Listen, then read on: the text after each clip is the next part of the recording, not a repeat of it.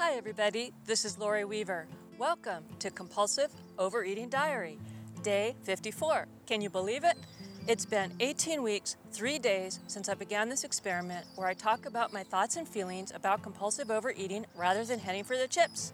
And today I'm going to dedicate to foolish fun and lightheartedness. Now, you say, that sounds kind of weird. Last we heard, you were going off to therapy. And as I recall, my friend Ava used to always post to me on Facebook and on my website, Lori, I heard the stress in your voice, or Lori, your voice sounds much better.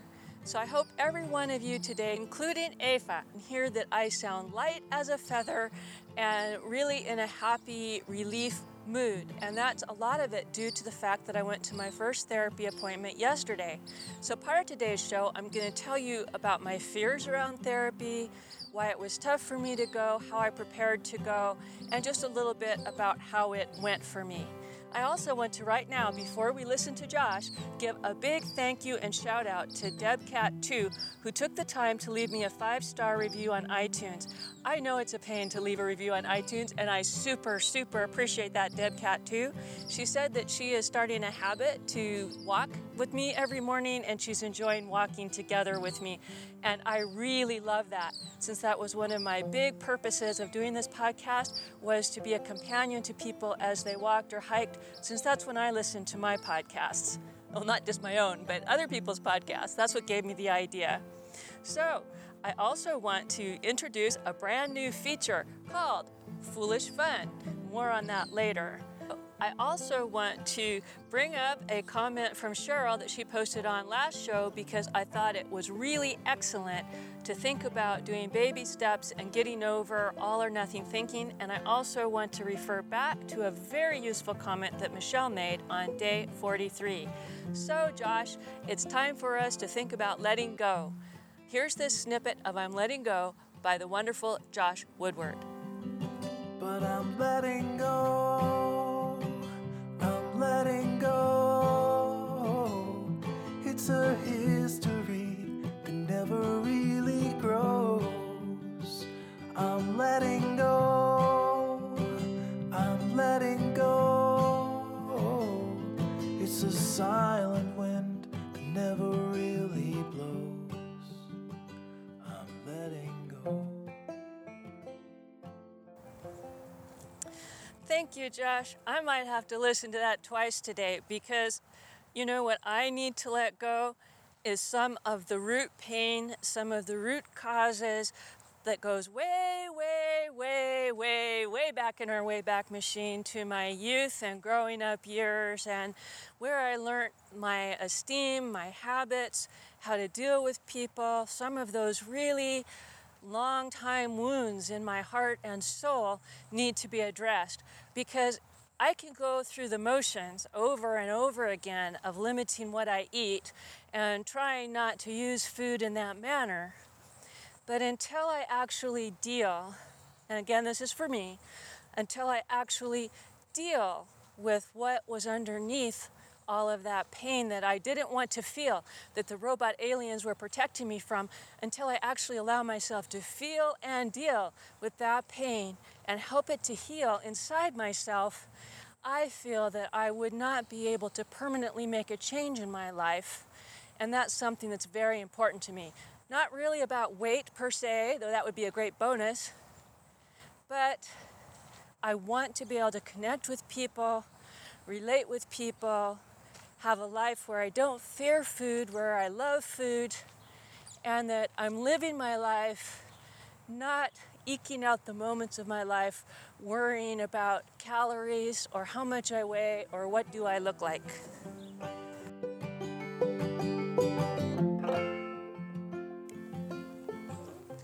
So now is probably a really nifty time to tell you that I am at my local park and it is hotter than heck down here and it's only like 9 a.m. But I live in the Los Angeles area and it is hot. I am sweating and I'm wearing a short sleeve tank top.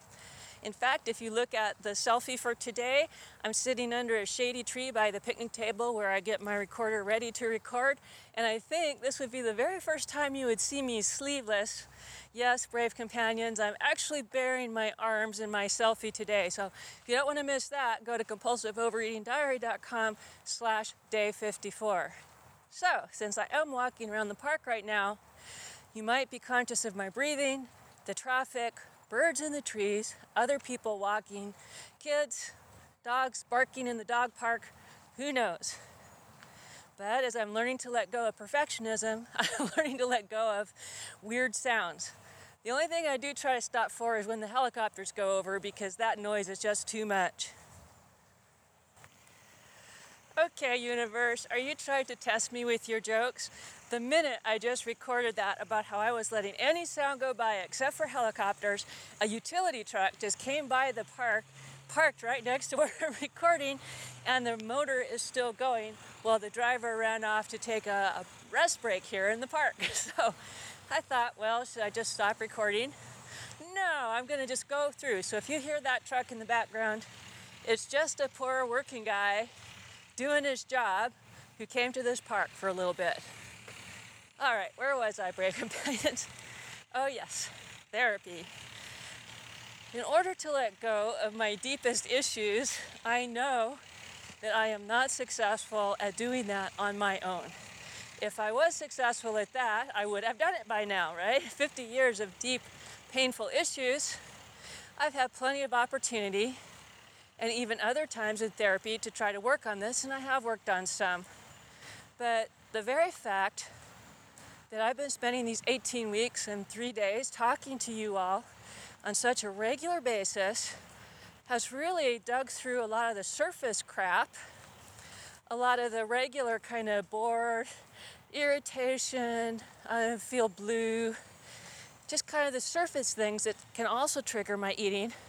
And we were starting to get down to the, oh my goodness, this is really painful, and I don't want to even think about this stuff.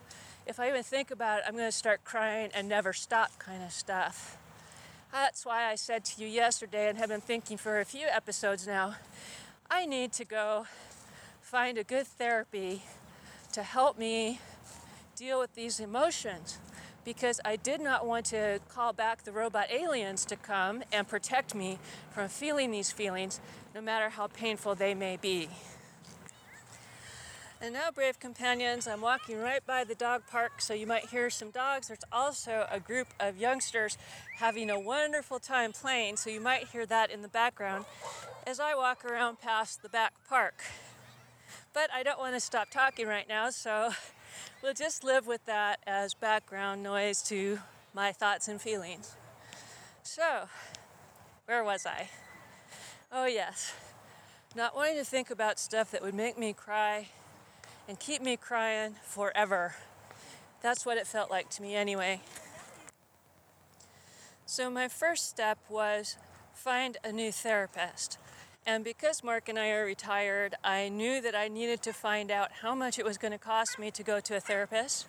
And I needed to find out from my insurance how much, if anything, was covered, and also research what type I should go to. Now, I don't know about you, but it's not very fun to be calling the insurance company for anything. And so that took me a couple of days to actually find out, okay, what's my process? What do I need to do? How much is covered? So I did that. Then as I shared with you, I researched some therapists and types of therapy, because you've got everything from psychiatrists, who you want to see if you're wondering if you need to have medications, to family counseling, to people that are specific to eating disorders. Like that's who I believe Michelle is seeing, is an eating disorder therapist. And for me, I didn't really feel that I needed to have a specific eating disorder specialist, because at this time I'm feeling pretty good about how I'm dealing with the eating, and I'm feeling pretty good at being able to understand some of the issues that are underlying my eating. But what I couldn't do was sort out all the tangled mess of my long-time issues that contributed to the start of my using food to deal with life in this way. So I decided that probably a good route to take were therapists that were very skilled in family systems and understanding childhood development and how that is in the context of families and people that deal with addiction and that kind of thing. Because no matter what kind of counseling you think you might need or what you might want, I think it's really fair to, when you're making appointments with these new therapists, to say, I'm looking for a good fit, and kind of explain some of your goals of therapy and what you're wanting out of it, and to actually say to them, does this sound like something that your specialty could help me with? And then to also say to them, even though it's really scary, brave companions, I won't lie to you, say to them, and I would really like to have an initial appointment because, I'm really looking for someone who will click with me that I could feel would be a good therapeutic partner. And in the past, I've had some therapists that I didn't feel that bond with. So every therapist that I said that to actually said that makes perfect sense to me, and not one of them said, no, forget it. Now, one did say, I'd love to work with you, Lori, but my caseload is full right now, but I do have a colleague who I think you might be a good fit with. And that's who I actually went with for my first appointment. But even though I felt comfort that, okay, I've spoken with Mark, I understand how much this is going to cost us, we both agree it's worth it, so I didn't have this worry about I'm spending the family money on, my bitching and moaning, which is something that's happened to me in the past. I felt like I was wasting money, and many times I felt that way, whether that was true or not, or I was getting that from others or not. So I got that cleared. Felt pretty confident with the type of where I was going. That was cleared. Made my appointment. That was cleared. Next thing to do was to actually go. And I was scared witless. Scared. So, as I posted on my Facebook page and as I posted in a blog post today, my impulse was to go hiking. Yay! Now, brave companions, I find that as like a super cool victory. That my first impulse was, okay, body, let's go hiking, not, hey, robot aliens, come down and take this fear away from me.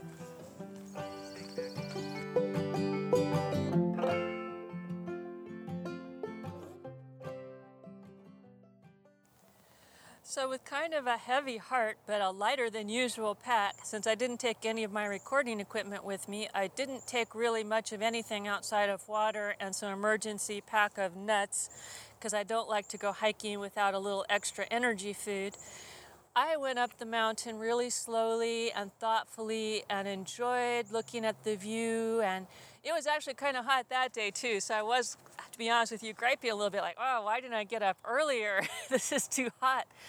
But that soon gave way to my appreciation of just being out in nature and the openness of the space and the way that my thoughts kind of came and went, and I didn't even listen to a podcast this time. I just let myself kind of do like a walking meditation, just listening to my breathing and trying to let myself understand my fears and to think about what I most wanted to share with the therapist, because a therapy hour isn't like forever. How am I going to condense all the history or what I needed to say to best communicate where I was coming from for the therapist? I've been through this before. I've been through this many times before, and it was almost like a first date. I wanted to get it right. Now, I know in therapy there's no such thing as wrong or right, and what you decide to bring up first has some therapeutic value for the therapist to understand what's on your mind, yada, yada, yada, yada, yada. I get all of that. But I wanted to be pretty clear in myself what my expectations were and what my goals were, because I thought that was the best way for me to cut through my own crap and to let the therapist know that I'm willing to do the work to cut right through my own surface crap and get down to where I needed to be and why I needed to do this and what I was hoping for. Now, since this whole agenda of my true hurtful crap is something I don't like to think about and have spent 50 years covering up with food. This isn't like I could just take out my notebook and say, okay, point number one, this hurts, point number two, that hurts, point number three, this hurts. No, I really couldn't do that. I had to think in broad categories. So I did kind of make a little note to myself, okay, this is a broad category that I want to address. This is probably its priority. This is a category I'd like to address. This is its priority. How can I best communicate this? And I'm going to be honest with you, one of my really big fears is that the therapist would hear about this podcast, Compulsive Overeating Diary, and say, Lori, are you out of your flipping mind? This is totally inappropriate. I want you to cease and desist this moment. Stop spilling your guts for everybody and their dog. And what's more, you might be causing harm to people. That was my big fear. And part of that is that I'm thoughtful that you companions are all in different places on your journey and how you feel with eating. And I've always been really, really scared that you are going to take me as an expert or do what I do when you're not ready to do it. I know I say over and over and over and over, I am not a therapist, I'm not a dietitian, I'm not an eating disorders expert, I'm not anybody but a lady who suffered from this or dealt with this for 50 years in the middle of a journey trying to do better with my own health. And I believe that most of you know that, but it has been a secret fear that any therapist who actually became aware of Compulsive Overeating Diary would think that this was bad and I was irresponsible. So one of the very first things I did when I met with my therapist was to come clean. Do you know what a podcast is? This is my show. This is what I'm doing. I am comfortable with you listening to it. All of these things, and we discussed it at some length. And you know, I'm not going to make her liable for anything I say because I'm not going to share anything in specifics that she says to me. That what she didn't tell me is that she thinks that this is awful and horrible and I'm irresponsible and who did I think I was? Did I think I was uppity? All of this, brave companions, was my fear. This is what I tell myself. Who are you, Lori, to be telling people your life? What makes you think that anybody in the world gives a crap about your life? Yada, yada, yada, yada. I mean, really critical stuff. I tell myself these things, or used to more so. Now, because so many of you brave companions have communicated with me through email or by posting or on Facebook or however you've been doing it,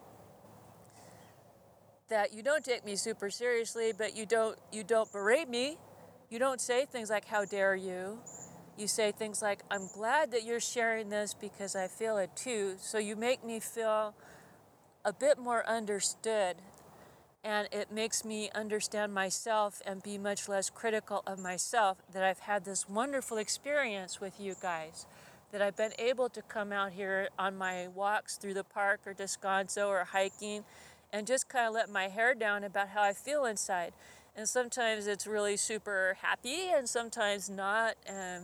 You know, because I've been able to express to you a full rainbow of emotions, a full range of my emotions, fears, thoughts, hopes, things that I do, and I've felt pretty accepted by you guys, it's helped me to accept myself.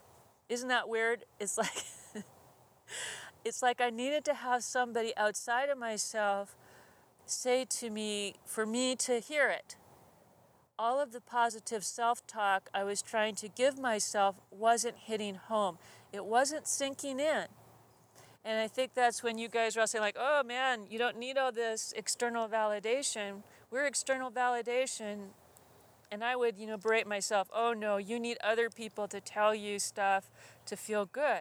And that's bad. How immature are you, Lori, that you need external validation? You need comments, you need kudos, you need all of these things in order to feel like you're worthwhile. I've since learned that that all may be absolutely 100% true and accurate, but it is what it is. It is how I felt. That is how I was. Sometimes I still feel that way, not very much, and not nearly to the extent that I did when I first started this show. I feel like I've moved somewhat past that. But what's really the good learning for me is that the fact that I felt that way does not make me bad or worthless.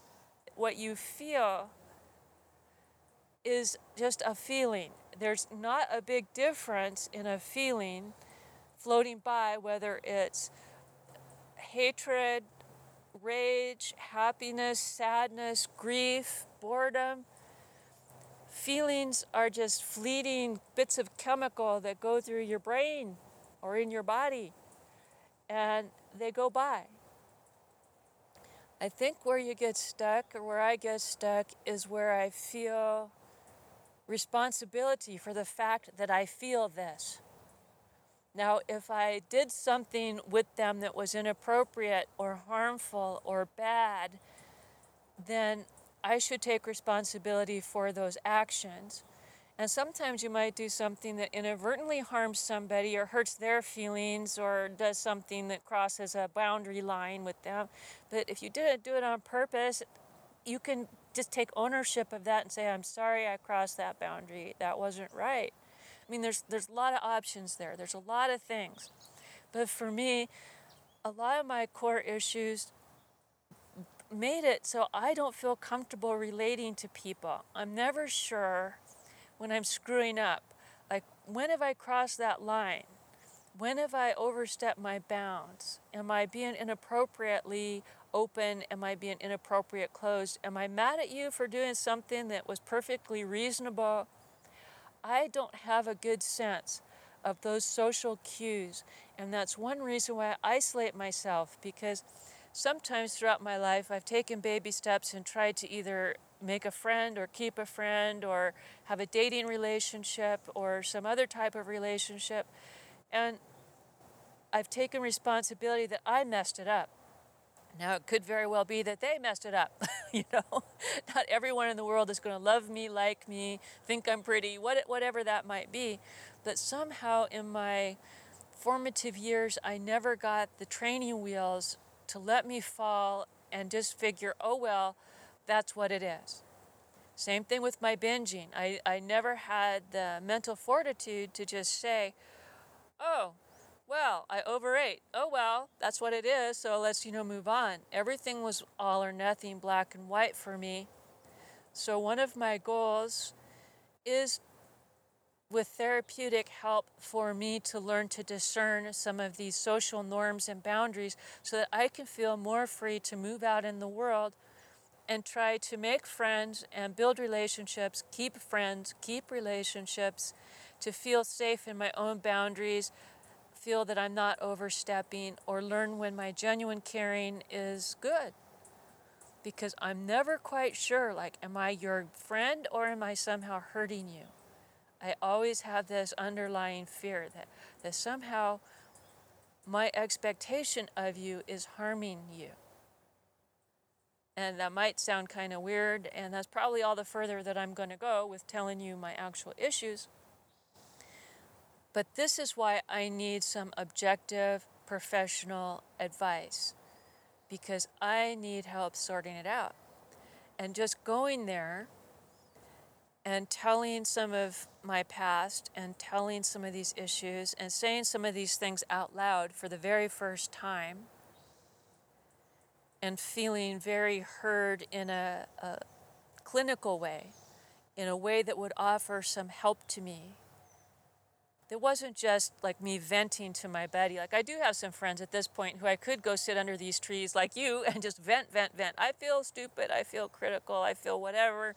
And they'd be saying there, or yeah, or let's go have a drink, or let's go have something to eat, or let's go for a walk.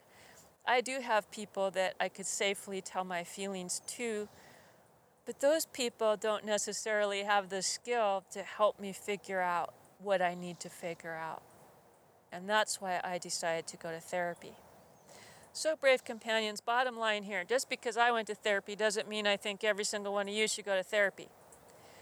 But what I do want to encourage you to do is, if you're starting to feel overwhelmed, either with your eating issues, or if you're like me and you're feeling better about your eating issues, but the emotions that are coming up for you feel like too much to handle, I do recommend that you try to find a therapist of some kind.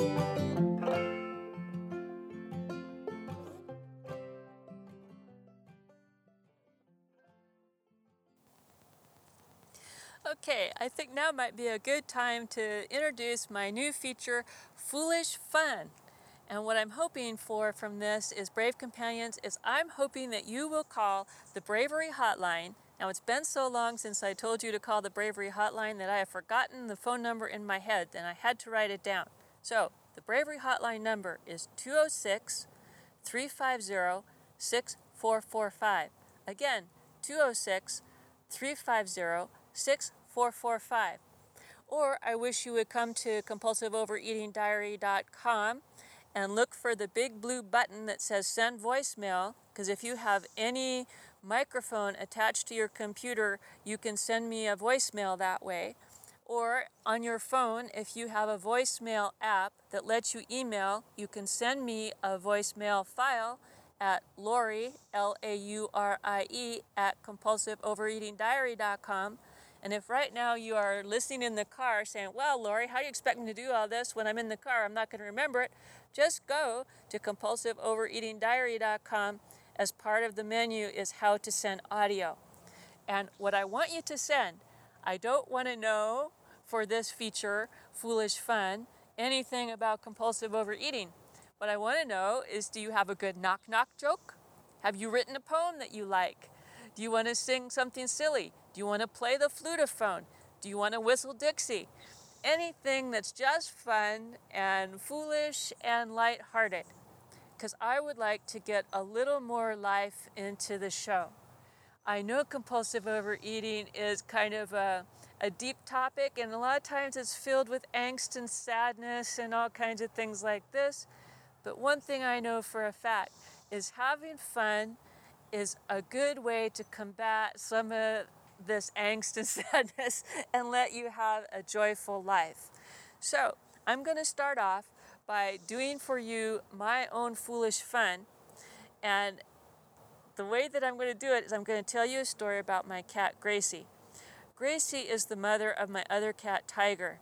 Tiger is the world's most cuddly, happy, lovely cat. He loves to be hugged and kissed. He expects everybody in the world to love him and pet him. And he is just super cuddly, fun cat. Gracie, his mother, was a feral cat, which means she was like a stray cat who had to live outside by her wits. So Gracie's a cat that came around our back door for a couple of years. And when we would put some food out for her, because she was so skinny that she even had like rickets, she was in such bad shape, she would want the food or the milk, and she would hiss at us. We would open the door and put the food out there, and she would hiss at us and try to bite us and then eat this food. Now, eventually, Tiger got hit by a car one day, and the family that he belonged to could not afford to get him medical attention, so they gave him to us. And when we took her baby Tiger, because Gracie brought Tiger to us after he got hit by the car and dropped him at our front door. At that point, Gracie moved into our house. But remember, she was still a feral cat. She was still skittish. And even though we had her baby also, it was probably at least a year before she let us touch her. And this is years later, where she loves my husband and lets him touch her. She really wasn't too sure about me. So I spent a good long time just getting her to tolerate me petting her head, and she never would let me pick her up, until I came on this idea of singing Gracie her milk song. Gracie loves this, because what I do is, every morning she will rub against my leg, and I say, Gracie, is it time for milk? And she will rub against my other leg, letting me know it's okay to pick her up. And I hold her, and I pet her, and I sing her this song. And I end the song by kissing her, as you will hear in the recording.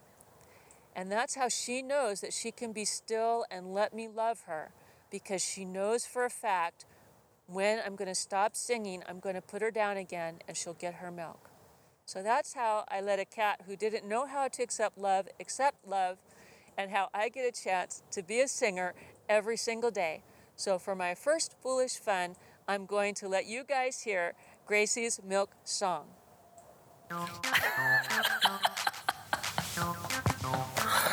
Lori presents Foolish Fun, the feature where messing up is just part of the act.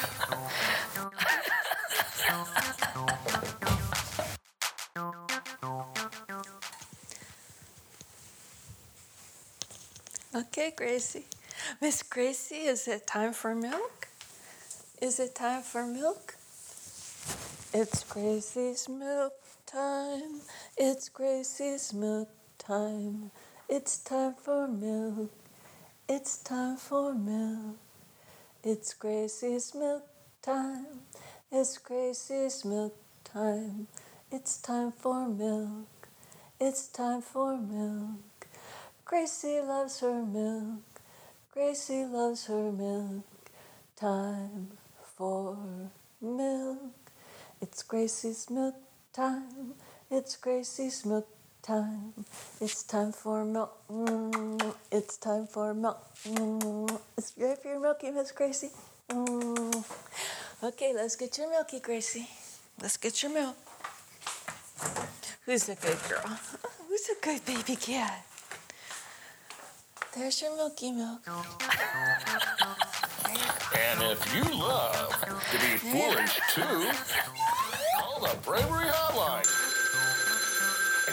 and get your silly on.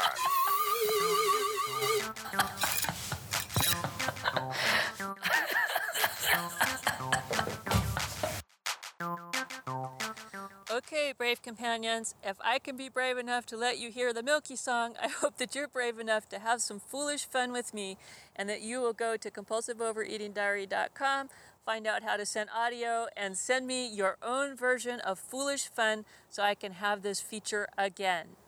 Now, I wanted to read to you Cheryl's comment from day 53.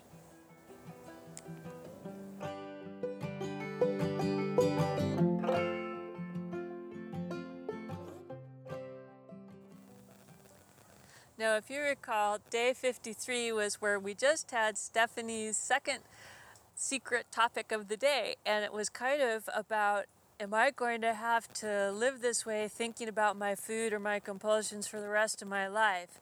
Or, you know, is it ever going to get easier? And so Cheryl had this to say. Very honest show, Lori. Really felt like this one you were digging down deep, and Stephanie's topic fit right in there. In fact, the question Stephanie asked is one that gives me the most discouragement. That feeling of thinking, I have to be on guard every single time I'm anywhere around food for the rest of my life, makes me want to throw up my hands in the air and give up. What an important subject, Stephanie. But as I listened to you talking about an abacus, Lori, I had an epiphany, kind of, about the whole way of life thing for, or should I say, way, W-E-I-G-H, way of life, laughing out loud. You made me think of relationships in general, and His Lordship and I learned about the checkbook technique of relationships a long time ago. That's where every time you do something affirmative for your spouse, partner, friend, whatever, it goes in their checkbook as a deposit. If you do something not so great, something negative, like hollering at them for no good reason or just because you're on a diet again when you're hungry, that becomes a withdrawal. The trick in relationships is to keep that checkbook not just in balance, but with a surplus of positive stuff in there. Ideally, we want way more deposits than withdrawals. It dawned on me maybe that's the way I should be looking at the whole learning to eat better. Every time I make a good choice, I make a deposit in my diet checkbook. Bad choice, withdrawal. Then maybe if I know that my balance is always going to be in flux, sometimes in the red, sometimes in the black, perhaps the whole long-term, life-term aspect of it won't bother me so much. For one thing, it takes away the whole belief that I can get it right all of the time. Well, Cheryl, I think that's a really great idea, and it's right in line to what I was talking about with the abacus, where instead of feeling like we're totally screwed, like if you are in a calorie range and you eat 10 calories more than you were planning, that your whole day is ruined and might as well go eat the whole thing, if whatever we're trying to do in life, if we could just do like Cheryl says and say, okay, I'm putting this side on this ledger and this on this side of the ledger, you can always do something to now do something positive for yourself, right? Even if you ate 10 calories over, you can say, well, at least I counted it. Or you can say, even if you had a horrible, bad eating day, well, at least I had a horrible, bad eating day, and I thought to ask myself, how's it going? Whatever you do that helps you not see your eating as all or nothing, whatever means, thinking of abacuses, using a checkbook register, keeping a journal for yourself of positives that you do every day, whatever it is to help you realize that you can live your life, that it's never going to be perfect, it's never going to be horrible, that it's always somewhere in between, and it's never too late to do something right now to make your life better. I think that comment is really good, and I encourage you to go read the whole thing. I'll put the link on today, day 54, and I'm also going to put the link again to Michelle's comment that she wrote on day 43, where she outlined some steps she learned in her therapy with the eating disorders specialist about how you can try to do some binge extinction. So if you're having a trouble with binging, these are some actual steps you can take, and I'll put the link there on the website. So, brave companions, so far we've had a trip down to therapy, we've had some foolish fun, and we've heard about Cheryl's ideas to let us be more positive. I hope that you guys will call the Bravery Hotline and will be foolish with me, and I hope that besides having our deep troubles and with our struggles with our eating, that we can be true companions and whistle while we work. In the meantime, till next time, you guys all take care, because I really, really care. I'm a slave without a master, heading for disaster, kicking up the dust in the middle of the road. I've been waiting on a free ride, ticket to a seaside thicket on the edge of Puget Sound. There I'll sit, and I'll admit that I was only just a guest inside my skin. And by the dawn, I'll be gone, and won't be holding on to anything again. I'm letting go, I'm letting go. It's a history that never grows. I'm letting go, I'm letting go. It's a sign.